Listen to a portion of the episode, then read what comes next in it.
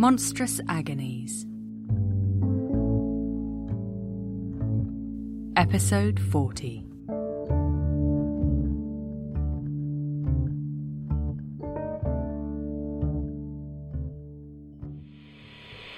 I was killed sheriff you. No. Unlike her finite sister. If you've just joined us, you're right on time for our weekly advice segment. Once again tonight, I find myself with three letters on my desk rather than the usual two. Once again, I feel no compulsion towards this first. I have my suspicions as to its content, but let's see for sure. Good morning. I hope this letter finds you well. I am writing on behalf of my organisation to explore avenues of interest as we endeavour to expand our offer to include broadcast media. Oh, for pity's sake, I said no. The answer isn't going to change just because you've asked again. What do you people even want with a radio station? I thought you were in the anti apocalypse business. I'm not aware of any network plans in that particular direction, unless I've missed a rather significant memo. Anyway, moving on. Our first letter this evening comes from a magical practitioner having some self esteem issues. I started practicing magic when I went to university. I'm from a non magical genus myself, so I'm pretty dependent on the tools I use to actually manifest any of my intentions. It took me a while to find my feet in the craft. My spells would work all right, but my progress was slow, and I never felt that connection to my own power that other practicing friends talked about. And then I was introduced to animism. And wow! Oh, it changed my life! The idea that everything, everything has a soul, a spirit. The whole universe is, is saturated in life and connection. That was the key for me. That's what made all the difference. I started to connect with the spirits of the components I was using. Everything from herbs and crystals to candles and ink. I wasn't just using them as tools to cast my spells, I was asking for their help. I can't tell you what a difference it made. I'm not saying that animism is the correct approach or anything, but oh, it's absolutely the right one for me. Anyway, here's the thing. I recently got a new batch of salt to use in my spell work, and it's. well, it's not exactly performing in the way that I would have expected. I used it a few months ago, cleansing the house after a bit of a Sparks Joy clear out, but it didn't seem to take. I ended up doing the ritual again after a few days using cedar smoke instead. Well, all right, these things happen. Perhaps I was having an off day. But it's getting worse. I used the salt in a protective charm for my bicycle. Took it out for a spin, and within 20 minutes, my brakes had failed while I was crossing a junction, and I'd nearly been taken out twice by motorists apparently oblivious to my presence on the road. Things really came to a head, though, when I bought a second hand piano at an auction house. I got it home and found that, despite the seller's insistence to the contrary, it was, in fact, occupied. I had a chat with the guy whose spirit was living there, and we agreed he could probably do better somewhere else. If he could just get untangled. He'd been in there so long, his essence was all uh, gunked in with the piano wires. I used the salt as part of a spell to help him get free, but he ended up more embedded than ever. I don't think he's ever getting out. I mean, we get on pretty well, and he's a brilliant piano teacher, but that's not really the point. I've tried checking in with the spirit of the salt itself, see if I can figure out what's going on. And every time I try and connect with it, I get this wave of anxiety, really gnawing stuff. It's, ugh, it's horrible. It's like waiting while they're picking teams in PE and knowing nobody wants you and knowing that you're going to mess it all up and it's all going to go wrong and it's all going to be your fault. I mean, no wonder it can't work if that's how it feels. I know that one answer would be to just get rid of it, but it feels a bit cruel just chucking it out. Is there anything I can do that might help boost its self esteem? The crux of the issue is your animist approach to your practice. It's a perfectly viable approach, and as you've seen yourself, can lead to remarkable results. But it brings with it its own difficulties. For the most part, when we use certain items or materials for their magical properties, it's because those properties are inherent in the materials themselves. Cold iron will react thaumaturgically with its surroundings as surely as ice will melt in heat.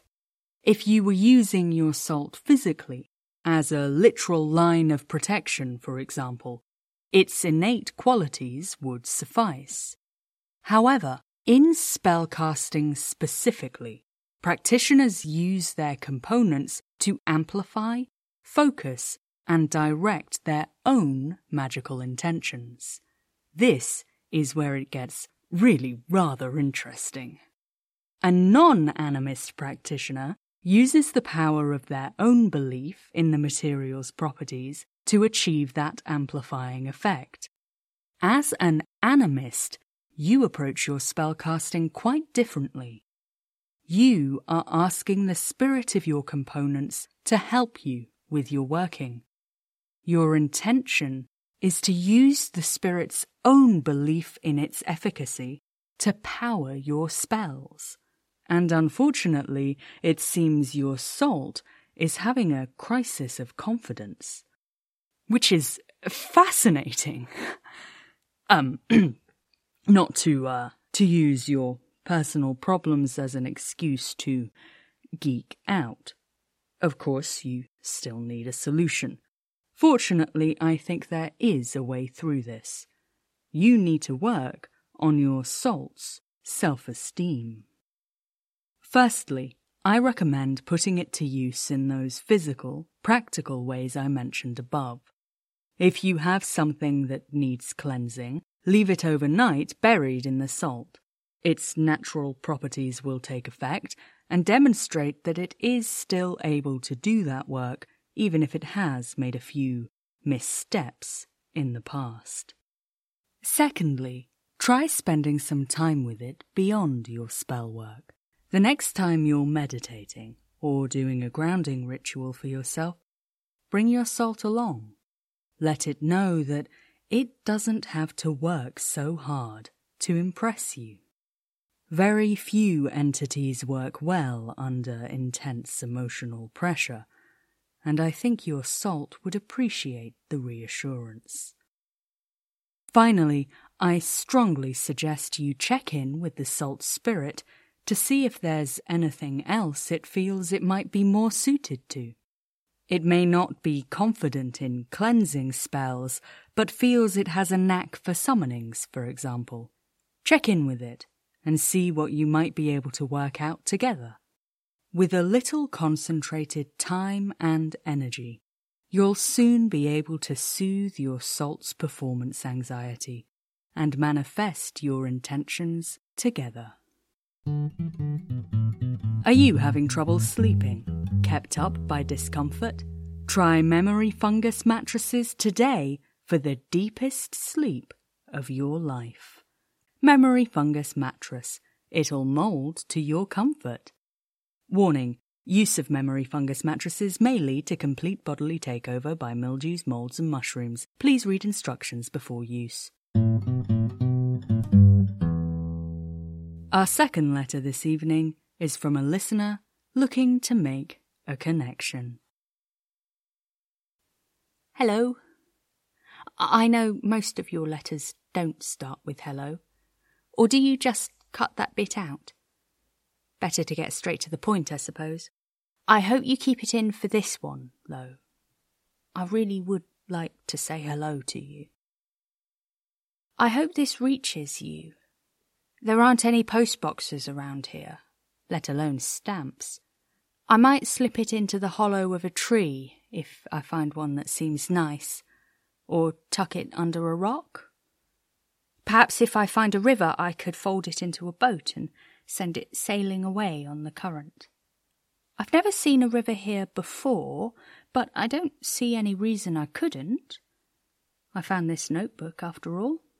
And a few months ago, maybe longer, I found a, a cave, and inside were all these things single socks, keys, glasses, old toys, umbrellas. Lost things, I think. I'm not lost, though. I mean, I, I don't know where I am, but I'm not trying to be anywhere else either. I'm just here. It's very quiet. If I sit still, I can hear for miles. I spend my days walking through the trees. There's always more trees. I think at first I was marking them, had an idea about finding my way back. But now I, I don't know what it was I wanted to get back to. So I walk. My feet crunch on the leaf litter, regular as clockwork. I remember clocks. I found a watch in the cave, but the battery had rotted away. I wore it for a while anyway, making believe I was someone to whom time meant something. It used to mean everything. Always thinking, did I have time? Would I be on time? Rush, rush, push, push, get it done, get it done, get it done on time. It was so important. And now I, I think back and I. Was, was it about money? Something to do with money? I found a 50p once. I left it, though, for a magpie or something. I've never seen a magpie, but uh, I don't see why I couldn't. I think I had the radio to begin with. It's got a handle to turn when it needs to be charged, though I've never used it. And it's a torch, too, which is, is handy. I, I sit sometimes in the evening, turning the wheel, listening to the solid hiss of white noise. No stations. Nothing. Until I get back to you. It's like coming home. Your voice, crisp and clear, every time, all the time. I don't have anything to ask, I'm afraid. But you've been with me as long as I can remember, and I appreciate it. That's all I wanted to say. Just hello. Thank you. I'm glad you're here.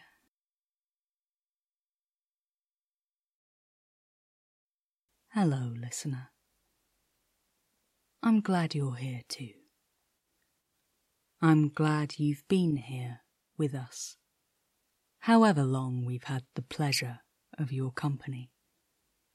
It can be easy, I think, to imagine our relationship to our community in transactional terms.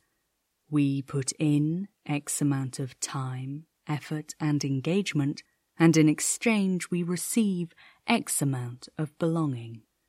There are some groups that work along those lines, I know, but if I may, I'd like to take this opportunity to make explicit what I hope has always been implicit in our broadcasts. You do not have to perform your belonging in order to belong here. There is no minimum requirement of activity or visibility. We do not charge rent. Our community of listeners is a disparate one, and we likely have more differences between us than commonalities, but it is a community nonetheless, and you are a precious and valued part of it. Thank you, listener, for getting in touch. I wish you all the best. The Nightfolk Network. Don't touch that dial.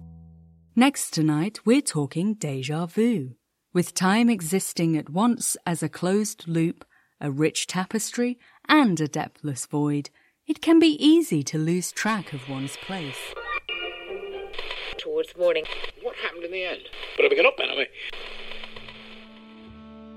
Episode 40 of Monstrous Agonies was written and performed by H.R. Owen. Tonight's first letter was based on a TikTok by Trey Dawn, used here with permission.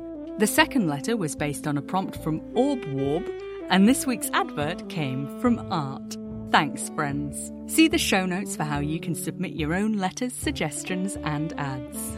Hello and welcome to our latest supporter on Patreon, Ralph, or possibly Rafe, depending on how posh they are. Join them at patreon.com slash monstrous You can also support the show by sharing with your friends and familiars, and by following us on Tumblr at Monstrous Agonies and on Twitter at monstrous underscore pod. This podcast is distributed under a Creative Commons Attribution Non-Commercial Share-alike 4.0 international license. The theme tune is Dakota by Unheard Music Concepts. Thanks for listening, and remember, the real monsters are the friends we made on the way.